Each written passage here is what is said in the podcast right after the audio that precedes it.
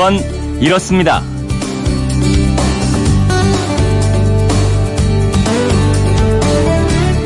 안녕하십니까. 오승훈입니다. 2018년 올여름 더위가 우리 한반도에서만 극성인 건 아닌 모양입니다. 인터넷 백과사전 위키피디아에 2018 영국 폭염, 2018 미국 폭염 같은 항목이 새로 생겼는데요. 펄펄 끓는 지금의 이 삼복 더위를 영어로는 도그데이즈라고 합니다. 왜 하필 도그, 개가 들어갈까요?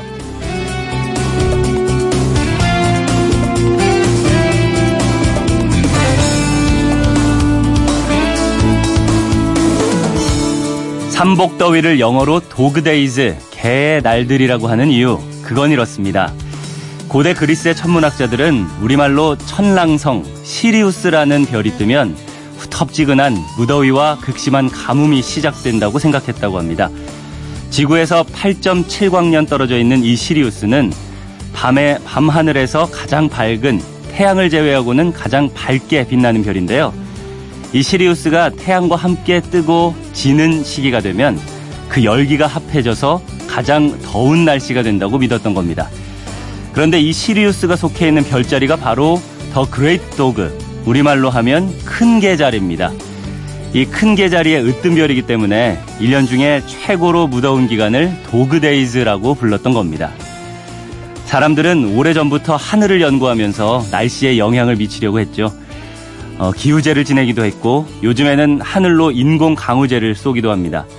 하지만 아직은 날씨를 우리 마음대로 할 수는 없는데요. 지금 같은 삼복더위에 할 수 있는 건 더위에 순응하면서 더위만 빼고 골고루 잘 먹으면서 건강을 잘 지키는 일일 겁니다.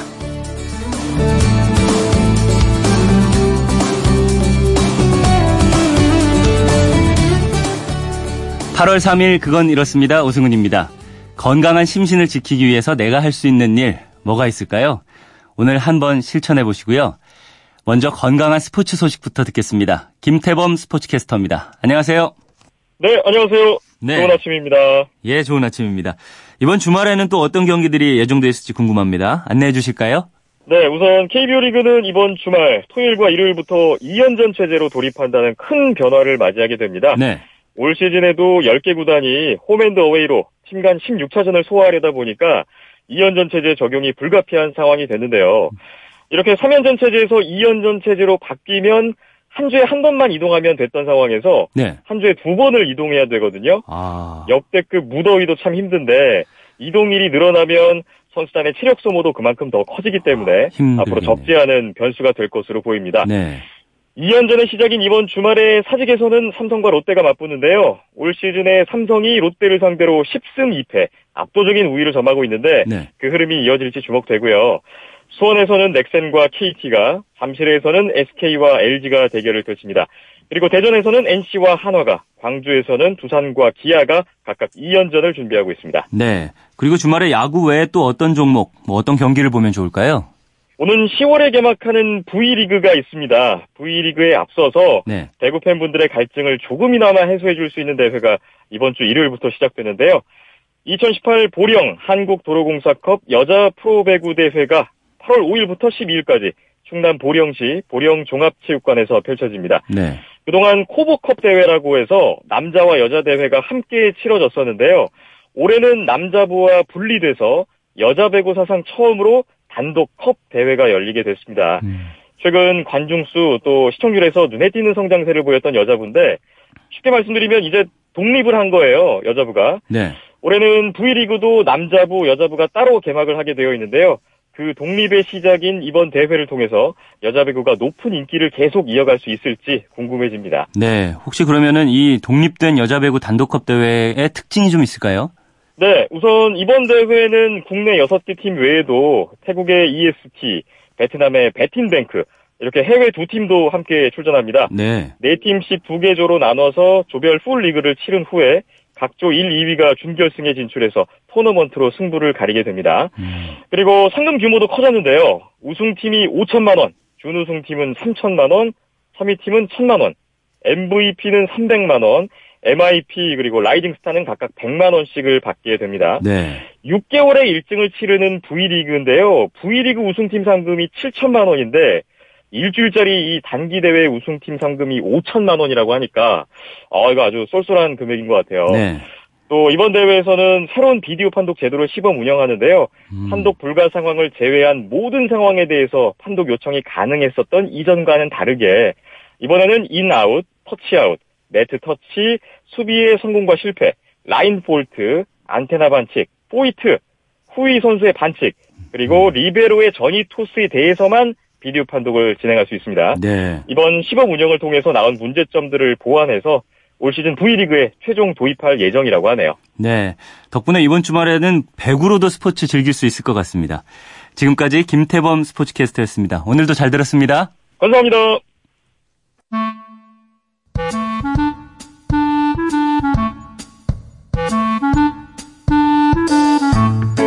오늘을 꽉 채워질 생활 정보를 알려드립니다. 오늘을 채우는 여자 배아량 리포터 나오셨습니다. 안녕하세요. 네, 안녕하세요. 네, 오늘을 꽉 채워줄 생활 정보는 어떤 내용인가요? 노쇼 한 번쯤은 들어보셨죠? 예, 요즘 많이 나오는 것 같아요. 네, 영어로 no와 show가 합쳐진 건데요. 음. 예약을 해두고 별도의 취소 없이 예약 장소에 나타나지 않는 손님을 뜻합니다. 네. 우리말로는 예약 부도라고 하죠. 음.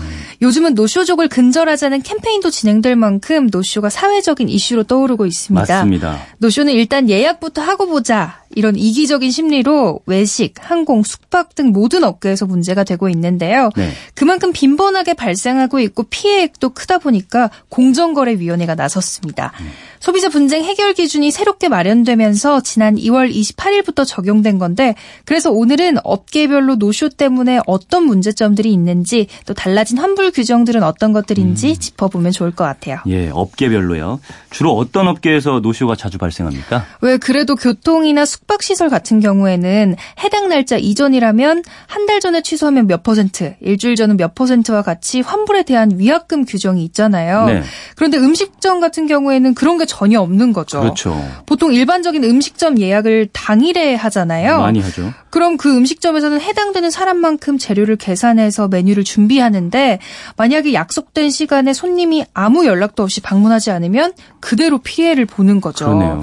또 식당 입장에서는 그 시간에 예약 손님을 기다리느라 다른 손님을 받지 못하니까요. 음. 실제로 2015년 현대경제연구원의 자료에 따르면 서비스 업종별 예약 부도율을 따져봤더니 음식점이 20%로 음. 1위였고요. 네. 다음이 병원과 미용실, 고속버스 순이었습니다. 이름이 알려진 최현석 셰프도 한 프로그램에서 한 달에 2,500만 원 정도를 노쇼 고객 때문에 피해를 본다고 말하기도 했으니까요. 네. 노쇼 문제가 정말 심각한 거죠. 그렇습니다. 한 달에 2,500만 원 정도. 네. 타격이 정말 클 것 같은데 앞으로는 외식업 환불 규정이 어떻게 바뀝니까? 사실 그전에는 돌잔치, 회가변 등의 연회 시설에 대해서만 노쇼에 대한 위약금 규정이 있었어요. 네. 근데 공정거래위원회가 새로 개선한 내용에는 연회 시설 운영업 외에 외식업에도 위약금 규정이 적용됐습니다. 네. 그래서 이제는 음식점 예약을 하려고 하는 손님들에게 예약 보증금을 사업자가 수령할 수 있는데요. 만약 손님이 예약한 시간에서 1시간 이내에 갑자기 예약을 취소하게 되면 예약 보증금을 위약금으로 물어야 합니다. 네. 그러니까 예약한 시간에서 1시간도 안 남았을 때 취소를 하면 맡긴 보증금 을 아예 못 돌려받는 거죠. 1시간이네요. 네. 또 그게 연회 시설이라면 일주일 전 이후에 취소했을 때 계약금의 총 이용금의 10%를 더 더해서 위약금을 지불해야 합니다. 연회 시설은 아무래도 준비할 게 더 많으니까. 맞아요. 네. 이때 사업자는 예약하는 단계에서 예약 보증금에 대해서 설명을 꼭 해야 하고요. 네. 또 1시간 이내에 취소하면 환급되지 않는다는 사실도 미리 고지해야 할 의무가 있어요. 네. 또 반대로 음식점 사정으로 예약이 취소될 수도 있잖아요. 음. 그런 경우에는 사업자가 보증금의 두 배를 소비자에게 음. 위약금으로 물어야 하고요. 반대의 경우에도 있다 이 네. 말씀이시죠. 교통편이나 숙박시설도 노쇼족 때문에 골머리 앓을 것 같은데 어땠습니까? 맞아요. 교통편에는 항공, 버스, 기차 등이 있잖아요. 네. 버스도 그런데 기차도 노쇼 현상이 좀 심한 편입니다. 음. 명절 기차표 예매를 전국민 수강 신청이라고 부를 만큼 예약 경쟁이 치열하잖아요. 네. 근데 막상 기차 타면 자리가 빈 곳도 꽤 많거든요. 실제로 작년 10월 추석 기간 코레일이 총 680만 매를 판매했는데 264만 매가 반환됐고요. 음. 또그 중에서 30만 매는 재판매되지 못했어요. 네. 노쇼적으로 피해를 본 금액이 자그마치 55억 원 정도인 거죠. 네. 열차 시간이 정말 얼마 안 남아서 반환해 버리니까 그 좌석은 좌석대로 날리고 또 다른 승객도 이용하지 못하는 건데요. 그러게요.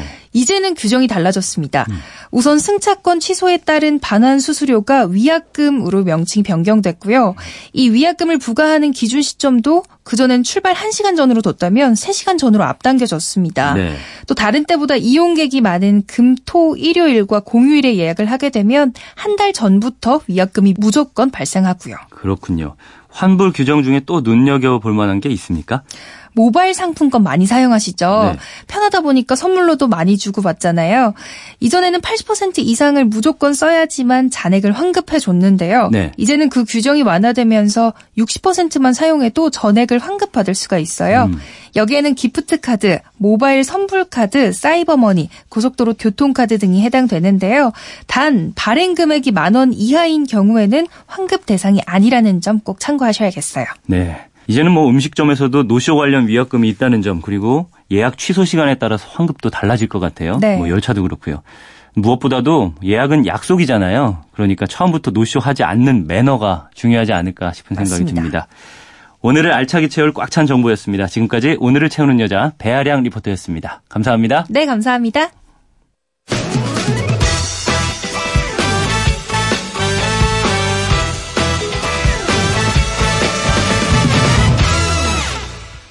경남 거제 몽돌 해변에서 주워갔던 몽돌 두 개를 편지와 함께 돌려보낸 미국 어린이 얘기 혹시 들어보셨습니까?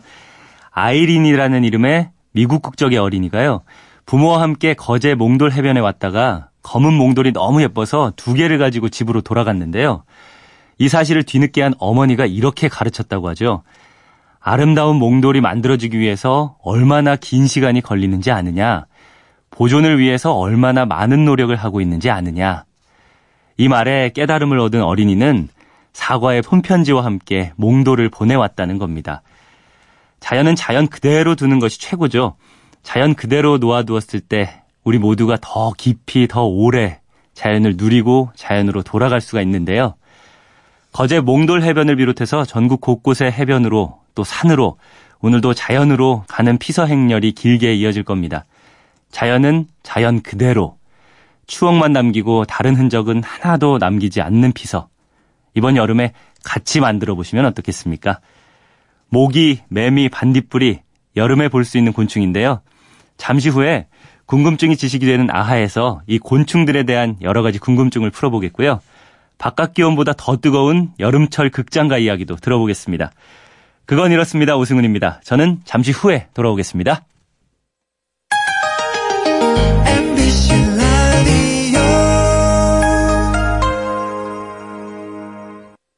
왜라는 말을 다른 나라 사람들은 어떻게 소리낼까요? Why? 세상의 모든 왜라는 궁금증에 대한 대답을 들려드립니다. 궁금증에 대한 가장 친절한 설명서. 그건 이렇습니다.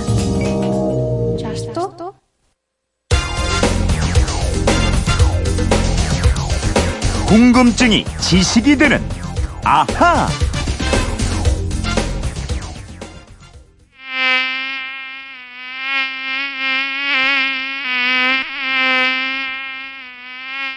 아유, 듣기만 해도 싫은데요. 이게 무슨 소리인지 아시겠죠? 요즘 날이 너무 더워가지고 이 모기 소리가 잘 안 들린다는 게 그나마 좀 다행이긴 한데요. 휴대폰 뒷번호 6347 쓰시는 청취자께서 이런 문자 주셨습니다. 더위 때문에 모기가 줄어들었다고 합니다. 그렇지만 저는 물렸습니다. 모기 물린 곳이 너무 가려운데 모기가 물면 왜 가렵나요? 그리고 모기는 암컷만 문다고 하던데 수컷은 뭘 먹고 살아가나요? 하셨습니다. 이영은 아나운서와 오늘은 이 궁금증을 풀어보겠습니다. 안녕하세요. 안녕하세요. 네, 이영은 씨는 모기한테 잘 물리는 편인가요? 네, 저는 잘 물리고요. 또 물린 흉터도 가끔 남습니다. 아, 우리가 어제 알아봤을 때 그 모기가 가장 치명적인 동물이었잖아요. 네. 어, 무서운 동물이에요. 네. 다른 곤충은 몰라도 모기 좋아하는 사람은 정말 없을 것 같아요. 네, 오승은 아나운서도 파리 안 좋아하시죠? 안 좋아하죠. 네, 모기와 파리는 사촌지간입니다. 아. 모기는요, 파리목 모기과에 속하는 곤충이고요. 음. 파리 벼룩과 함께 여름철 3대 악질 곤충으로 꼽힙니다. 아, 모기와 파리가 같은 과에 속하는 곤충이다. 요거 또 신기하네요. 근데 모기가 물면 왜 가려운 거예요? 무진장 가렵죠. 붓기도 하고요. 네. 그 이유는요. 이 모기가 피를 빨기 전에 먼저 긴 주둥이를 꽂는데요. 이 주둥이로 우리 몸에 침을 뱉어놓기 때문입니다. 음. 이렇게 침이 들어오면요. 우리 몸은 면역 물질인 히스타민을 출동시켜서 혈관을 확장시키고 백혈구가 싸우게 되는데 네. 이 과정에서 피부가 부어오르고 가려움증이 생기는 거예요. 음. 근데 이 모기는 수컷은 안 물고 암컷만 무는 건 아시죠? 이렇게 들어봤습니다. 네. 자손을 남기기 위해서라고 들었는데요. 네, 맞습니다. 네. 자손을 남겨야 하는 책임감이 크기 때문에 영양분, 단백질을 충분히 보충하기 위해서 사람 피를 뽑는 겁니다. 네. 어떤 분들은 모기는 대체 몇 번이나 피를 빠는 거냐 이렇게 하시는데요. 네. 횟수가 중요한 게 아니라요. 양이 중요합니다. 자기 배가 충분히 부를 때까지 피를 빠는 겁니다. 배가 부를 때까지 네. 욕심도 많네. 그러면 우리 몸이 여러 군데 물린 거는 모기 한 마리한테 물렸을 수도 있고 뭐 여러 마리한테 물렸을 수도 있는 거네요. 그렇죠. 주둥이를 한 번 꽂아서 식사를 하려고 하는데 우리가 몸을 뒤척이거나 모기를 쫓으려고 하면요. 아직 얘가 배가 안 부르니까 네. 일단 피했다가 다시 달려들어서 피를 뽑는 행동을 반복하는 겁니다. 네, 그렇군요. 그럼 수컷은 사람 피 안 먹고 뭘 먹고 삽니까? 어, 흔히들 고고한 사람을 가리켜서요. 넌 이슬만 먹고 사냐? 이렇게 하잖아요. 놀랍게도 이 수컷 모기가 바로 이슬과 꿀을 빨아먹고 살아요. 아, 이슬을 먹는다고요? 네, 물론 식물의 즙액이나 진액도 먹지만요. 와, 이 사람을 물지도 않고 뭐 수컷 모기는 진짜 고고한 그런 느낌이네요. 네. 어, 이번에는 또 매미에 대한 궁금증을 한번 풀어볼게요. 청취자 김은희님께서 게시판에 주신 내용인데요. 요즘 날씨가 더운데 매미 울음소리까지 너무 크게 나서 불쾌지수가 더 높아지는 느낌입니다. 숲속의 매미 소리는 자연스러운 데 반해서 도시의 매미 소리는 일정한 소리로 귀에 많이 거슬린다고 할까요? 어, 대서 이후에 매미 울음소리가 많이 들리는데 그 이유가 있는지요? 하셨습니다.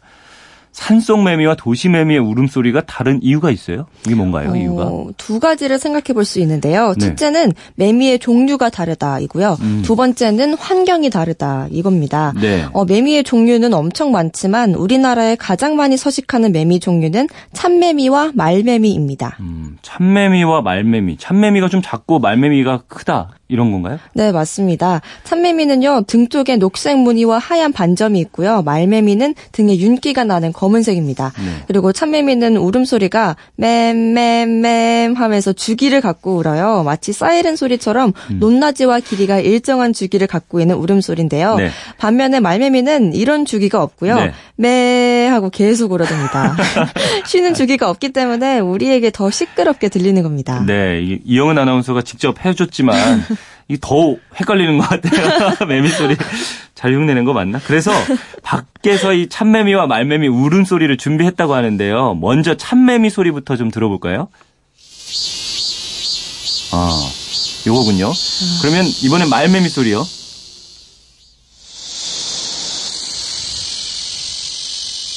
아, 오, 그렇군요. 이 참매미 소리랑 말매미 소리가 확실히 다르네요. 이게 그러게요. 그럼 시끄러 좀 말매미 소리가 조금 시끄럽다고 느껴지는데 요게 도시에 더 많은 거예요? 네, 맞습니다. 매미 박사님들이 연구를 해 보면요. 전반적으로 지방 소도시보다 수도권에 매미가 약 3, 4배 정도 더 많이 서식하고 있고요. 네. 또 매미 중에서도 특히 말매미는요. 수도권에 사는 비중이 같은 위도의 지방 소도시보다 최소 10배 이상 높다고 합니다. 음, 그러니까 시끄러운 말매미가 도시에 더 많이 산다 이거네요. 그렇죠. 그리고 시골은요. 산이나 숲으로 매미가 분산돼서 살아요. 근데 도시는 느티나무나 단풍나무처럼 매미가 좋아하는 조경수들이 많고요. 네. 또 건물 등으로 주변이 막혀 있는 경우가 많기 때문에 매미가 밀집될 수밖에 아, 없습니다. 밀집돼서 소리가 더 크게 울리는군요. 그렇죠. 특히 도심은 또 고층 건물이 마주보고 있는 구조로 돼 있잖아요. 네. 그렇다 보니까 소리가 바깥으로 빠져나기가 어렵고요. 음. 말매미는 한 마리가 울면 다 같이 우는 습성을 가지고 있어서 네. 몇 배나 더 시끄럽게 느껴진다는 거예요. 그러게요. 그리고 매미의 천적인 제비 등이 도심에 적은 것도 도심에서 매미 울음소리가 더 크게 느껴지는 원인이라고 합니다. 네. 그 매미가 이렇게 울 때까지 뭐 땅속에서 4, 5년을 지내는 것으로 알고 있는데 이렇게 우는 게 다 짝을 찾기 위해서인가요?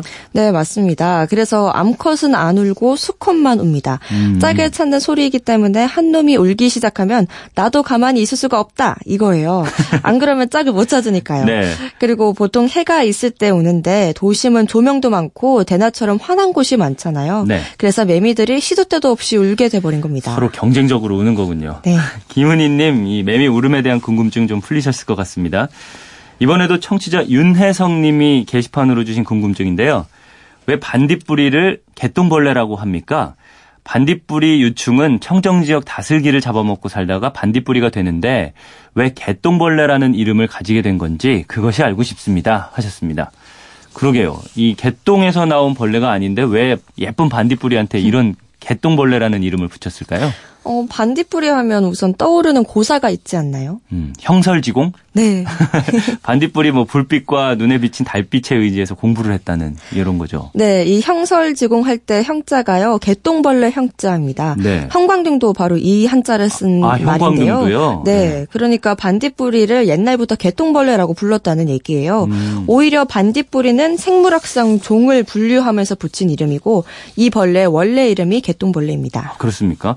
근데 왜 개똥벌레라고 했을까요? 어, 두 가지 이유를 보고 있는데요. 우선 개똥이라는 말이 앞에 붙는 이름이 몇 개 있어요. 개똥참외, 뭐 개똥집박이 이렇게 있는데 네. 이렇게 우리 조상들은 아주 흔하게 볼 수 있거나 볼품없는 물건을 일으킬 때 개똥이라는 접조를 썼는데요. 네. 개똥벌레 역시 옛날에는 지천에 흔히 널렸기 때문에 붙인 이름으로 보고 아. 있습니다. 지금이야 뭐 천연 기념물로 보호되고 있지만 과거에는 개똥처럼 많았다 이런 뜻이네요. 네, 또 하나는요. 반딧불이는 깨끗하고 맑은 습지나 하천에 살면서 밤에 빛을 내며 날아다니는데요. 네. 낮에는 습기가 있는 곳에서 휴식을 취하곤 한데요. 근데 이렇게 낮에 쉴 때 따끈한 배설물 밑에 숨어서 휴식을 취하는 경우가 음. 많았다고 합니다. 그래서 개똥벌레라고 불렀다는 겁니다. 그렇군요. 근데 개똥벌레 반딧불이는 어떻게 해서 그렇게 신비한 빛을 내는 거죠? 그 불빛은요. 짝을 찾기 위해서 암컷 수컷과 수컷이 보내는 신호입니다. 네. 개똥벌레는 발광 물질과 발광 효소가 들어있는 특수 세포를 만드는데요. 여기에 산소가 공급되면서 빛을 내는 거예요. 음, 옛날 사람들은 형설지공, 뭐 반딧불이를 잡아다가 밤에 공부를 하고 했는데 반딧불이가 몇 마리 있어야 공부할 수 있는지 이것도 궁금합니다. 네, 반딧불이 한 마리가 내는 불빛은 3럭스라고 합니다. 일반적으로 사무실 밝기가 평균 500럭스라고 하니까요. 네. 반딧불이 200마리 정도가 있으면 600럭스, 책을 충분히 읽을 정도 가 되는데요. 오. 근데 반딧불이는 켜졌다 꺼졌다 하잖아요. 네. 그래서 실제로 책을 오래 읽기에는 눈이 너무 힘들고 지칠 거라고 합니다. 그렇군요. 오늘 한 세 가지 궁금증을 풀어왔는데 여기까지 해야 될 것 같습니다. 질문하신 세 분께는 저희가 준비한 선물 보내드리겠고요. 이영은 아나운서 평소 궁금한 게 있는 분들 어떻게 하면 되죠? 그건 이렇습니다. 인터넷 게시판이나 MBC 미니 아니면 휴대폰 문자 샵 8001번으로 보내주시면 됩니다. 문자 보내실 때는 미니는 공짜지만 휴대폰은 짧은 건 50원, 긴 건 100원의 이용료가 있습니다. 네, 지금까지 궁금증이 지식이 되는 아하 이영은 아나운서였습니다. 감사합니다. 감사합니다.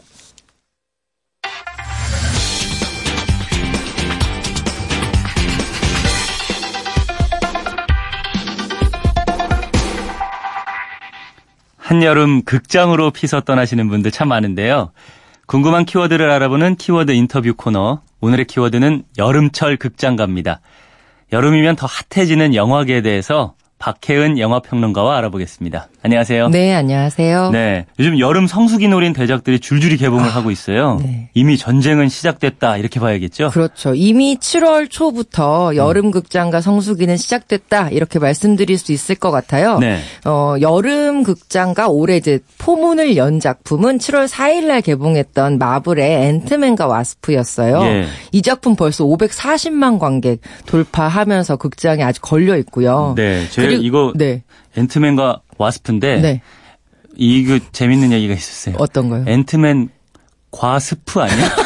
앤트맨 와스프 잘못 쓴 거. 아, 그런 얘기 저도 들어본 적 있습니다. 이런 그러니까 얘기가 들었습니다. 이 영어로 Wasp이라고 하는데 한국어로 써 풀어 쓰다 보니까. 네. 근데 이 개미맨은 한국에서도 사실 인지도가 조금 적은 마블 히어로였어요. 네. 그런데 이번 여름에 존재감을 확실하게 인증시켰고요. 음. 네. 그리고 디즈니 픽사의 인크레더블 2가 7월 18일 날 개봉을 해서 260만 예. 관객 돌파했고요. 음. 25일 날에는 김지운 감독의 오랜만에 복귀작이었어요. 인랑이 개봉을 했고 예. 같은 날 맞붙었죠. 미션 임파서블 폴아웃 이 음. 작품 시리즈 여섯 번째 작품이 개봉을 했는데 톰 크루즈도 왔었고요. 왔죠. 네. 이 작품은 개봉 일주일 만에 440만 명이 아. 넘어섰습니다. 예. 아마 전작의 최고 시리즈 최고 기록 넘어설 것 같은데 네. 8월 1일이죠. 그러니까 이번 주에 네. 한국 박스오피스 역대 2위에 올라 있는 신과 함께 속편, 음. 신과 함께 인과 연이 개봉을 했거든요. 네. 이 작품은 개봉 하루 만에 관객 수가 무려 120만 명.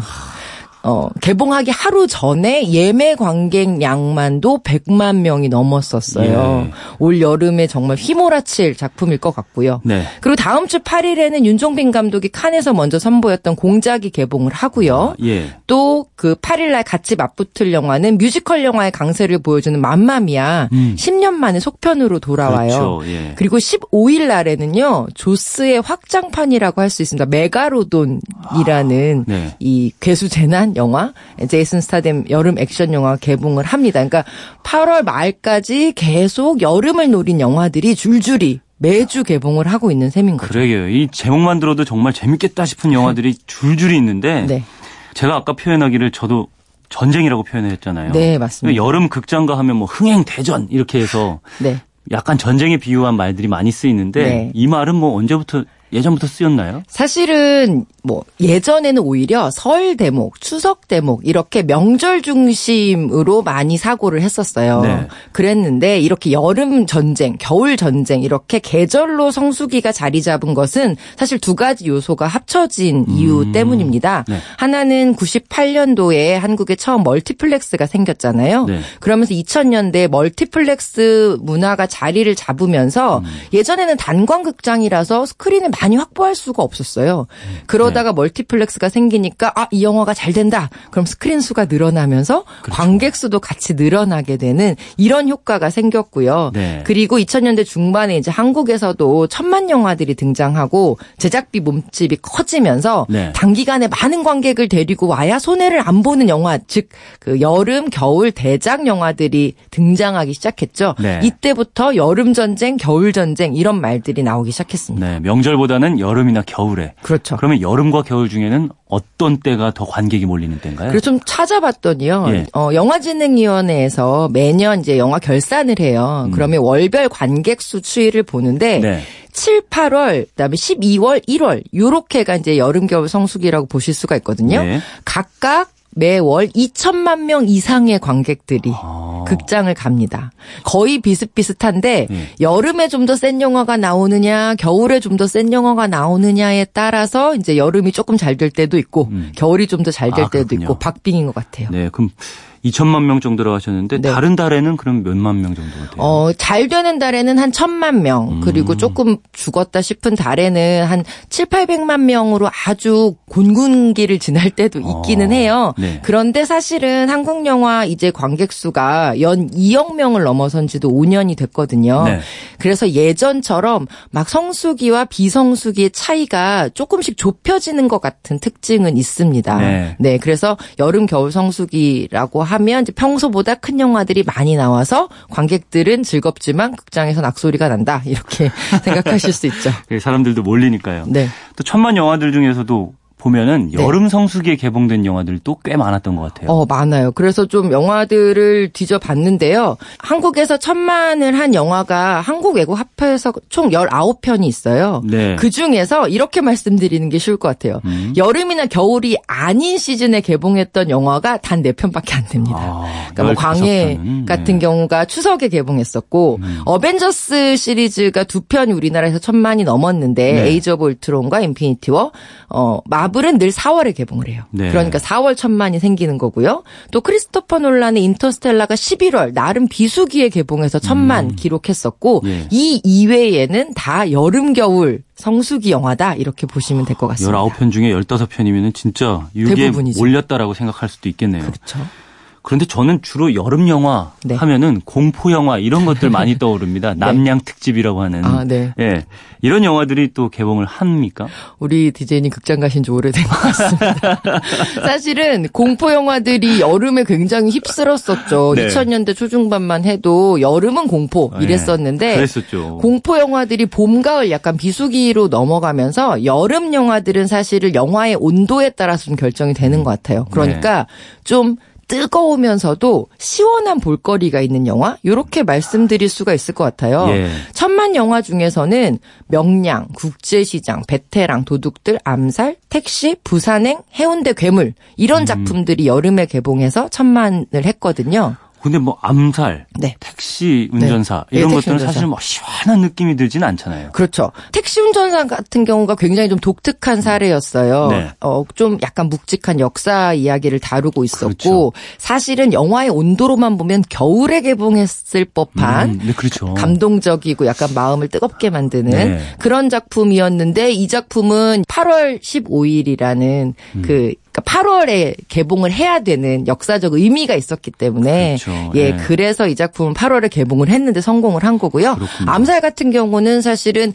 액션이 굉장히 좀 시원하게 음. 보여주는 작품이기 때문에 어떻게 보면 도둑들하고 묶 이는 최동훈 감독의 여름 영화 이렇게 보실 수 있을 어, 것 같아요. 말씀하시니까 또 그렇게 묶일 수 있겠다는 생각이 드네요. 네. 참고로 아까 저 영화 많이 봐요. 네. 네. 너무 늦게 말씀드리는 건데 아무튼 요즘에 저는 이제 인크레더블 2 아. 지금 예매를 해놨고요. 네. 네. 그리고 또 예매를 해놓은 게 저기 신과 함께. 아. 네. 네. 어 예매 전제를 성공하셨군요. 네. 근데 둘 다 제가 알기로는 속편이잖아요. 그렇죠. 네. 네. 요즘에 또 시리즈물도 유독 많이 나오는 것 같다. 네, 맞아요. 네. 극장의 시리즈물을 좀 많이 보실 수 있는데 사실은 요거는 최근 한 10년간의 추세인 것 같습니다. 네. 한국은 사실 시리즈 영화가 많진 않아요. 그런데 할리우드 같은 경우는 어, 제작비가 커지면서 좀 더 안전한 투자를 하는 음. 습관들이 생겼어요. 네. 그러니까 전편에 대한 인지도가 있고 전편이 흥행을 했다 싶으면 이제 그 작품을 발전시켜서 시리즈 영화로 만들어가는 게 요새 할리우드 영화의 좀 추세기는 합니다. 네. 네. 그래서 또 시리즈물이 나오는 거. 같은데 뭐 네. 실제로 그러면 시리즈물이 성공으로 계속 이어지는 것도 있나요? 어 사실 시리즈 영화는 아, 나는 이 영화를 시리즈로 만들겠어. 라고 작정하고 만드는 경우는 별로 없대요. 음. 1편이 반드시 잘 돼야만 음. 2편이 나올 수 있기 때문에. 그 인지도를 바탕으로. 그렇죠. 네. 그 흥행 파워를 빌려서 보통은 1편보다 2편이 잘 되는 경우가 많기는 합니다. 아, 그렇습니까? 네. 예. 하지만 영화적인 완성도로 보면 2편을 스포머 징크스라고 얘기할 정도로 조금 완성도가 떨어지는 경우도 있거든요. 네. 그런데 인크레더블 2 같은 경우는 저는 기대하셔도 좋다고 말씀드릴 수 있을 것 어, 같아요. 네. 네. 내일 보기로 했는데. 네. 기대를 좀 해볼게요. 여름 영화 이제 얘기를 계속 나누고 있는데 네. 시리즈물 같은 경우도 뭐 어쨌든 인지도를 바탕으로 그렇죠. 예, 흥행 성공에 도전을 한다 이렇게 네. 볼수 있는데 또 여름 흥행 영화들의 통용되는 다른 홍보라든지 네. 이런 방법들이나 뭐 방식 같은 게 있나요? 확실히 여름 영화는 조금 특징이 있는 것 같습니다. 네. 우선은 어 극 장가에 가족 관객들이 올 수 있는 작품들이 여름 극장가에서 성공하는 경우가 많아요. 아무래도 방학이다 보니까 네. 어린 친구들을 데리고 부모님이 극장 가시는 경우도 많은데 음. 그러다 보니 한 12세에서 15세 정도의 그 등급을 가진 작품들이 있고요. 네. 또 하나는 뭔가 처음 보여주는 볼거리를 가지고 승부를 하는 경우가 많다는 거예요. 음. 한국 최초의 뭐 괴수 영화, 괴물 같은 경우, 아, 네. 또 한국 최초의 재난 블록버스터 해운대, 또 한국 최초의 좀비 블록버스터, 음. 뭐 부산행 이런 식으로 뭔가 새로운 볼거리를 보여주면서 좀 시각적인 쾌감을 음. 주는 이런 작품들이 여름에 성공하는 경우가 있고요. 네. 또 온도 말씀을 드렸는데 영화가 너무 감동적이고 그리고 보고 나와서 막 마음이 뜨거워지는 영화들은 겨울에 개봉하면 성공하는 경우가 많대요. 어, 예. 이건 그냥 단순히 느낌이 아니라 할리우드에서 영화 관련된 연구소에서 나온 결과인데 영화의 온도에 따라서 계절에 맞게 성공하는 야. 경우가 있다고 하더라고요. 네. 그래서 여름 영화는 보고 나왔을 때 약간 좀 시원한 느낌을 음. 줄수 있는 작품들이 여름의 온도에 맞는 영화다 이런 얘기를 하더군요. 이것도 참 신기한 것 같아요. 말이 네. 어쨌든 영화를 보고 그 느낌을 갖다가 온도로 표현했는데 네, 그게 실제로 또 흥행이랑도 연관이 된다 그러니까. 네, 굉장히 관련도가 높다고 해요. 아. 그래서 이런 것들을 또 참조해서 한국에서도 개봉식일 잡는 것 같아요. 네. 네 여름 계속 흥행 얘기를 하고 있는데 네. 흥행이 많이 되는데 또 거기에 몰리잖아요 영화관들이. 그렇죠. 그러면 영화 관수는 한정돼 있고 네, 사람들이 볼거리는 계속 늘어나고 네. 영화끼리도 경쟁이 치열할 것 같고 네. 영화관 상영관을 잡는데도 또 치열할 것 같고 그게 사실은 여름에 네. 가장 큰 전쟁이다 이렇게 말씀드릴 수 있을 것 같아요. 그래서 전쟁인 거죠. 네. 네. 눈치 싸움도 정말 치열해요. 그런데 이 정도 규모의 영화들은 사실은 비공식적으로 영화 관계자들끼리 약간의 조율을 거치기도 합니다. 음. 어떤 영화가 이때 개봉을 하는데 우리가 그때 하겠다 이렇게 해서 붙어버리면 오히려 영화에 해가 될 수 있잖아요. 그렇죠. 예, 그러다 보니까 약간 비공식적으로 조율을 하기도 하고요. 또 워낙 여름 극장가는 파이가 큰 시장이라서 네. 형님 먼저 아우 먼저 이렇게 좀 나눠 가지기도 해요. 네. 근데 한국 영화가 외국 영화와 맞붙어서 이제 좀 성공을 하는 이런 경우들도 있고요. 음. 그런데 말씀하신 것처럼 문제는 좀 커지는 것 같아요. 네. 너무 짧은 시간에 사실 영화가 몰려버리고요. 맞습니다. 전국에 한국의 스크린이 한 2,800여 개 정도 되는데